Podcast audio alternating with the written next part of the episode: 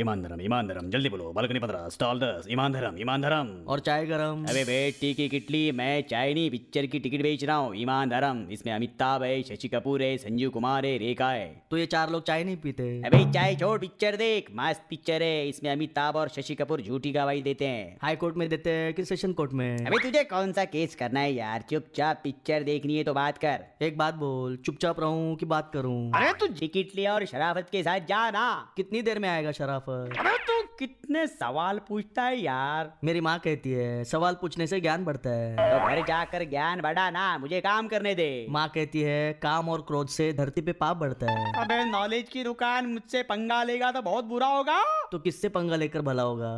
तू थकता क्यों नहीं यार ये मेरा टैलेंट है अरे तू मेरे धंधे का टेंट क्यों उखाड़ रहा है मेरे बाप मुझे अपनी रोटी कमाने दे जिसने मुंह दिया है खाने को भी वही देगा भाई साहब आप प्लीज मुझे मेरे हाल पे छोड़ दो हाँ तेरे हाल पे छोड़ू कि सिनेमा हॉल पे अबे तो कहीं मत छोड़ मैं ही धंधा छोड़ के जाता हूँ माँ कहती है वीर पुरुष कभी मैदान नहीं छोड़ते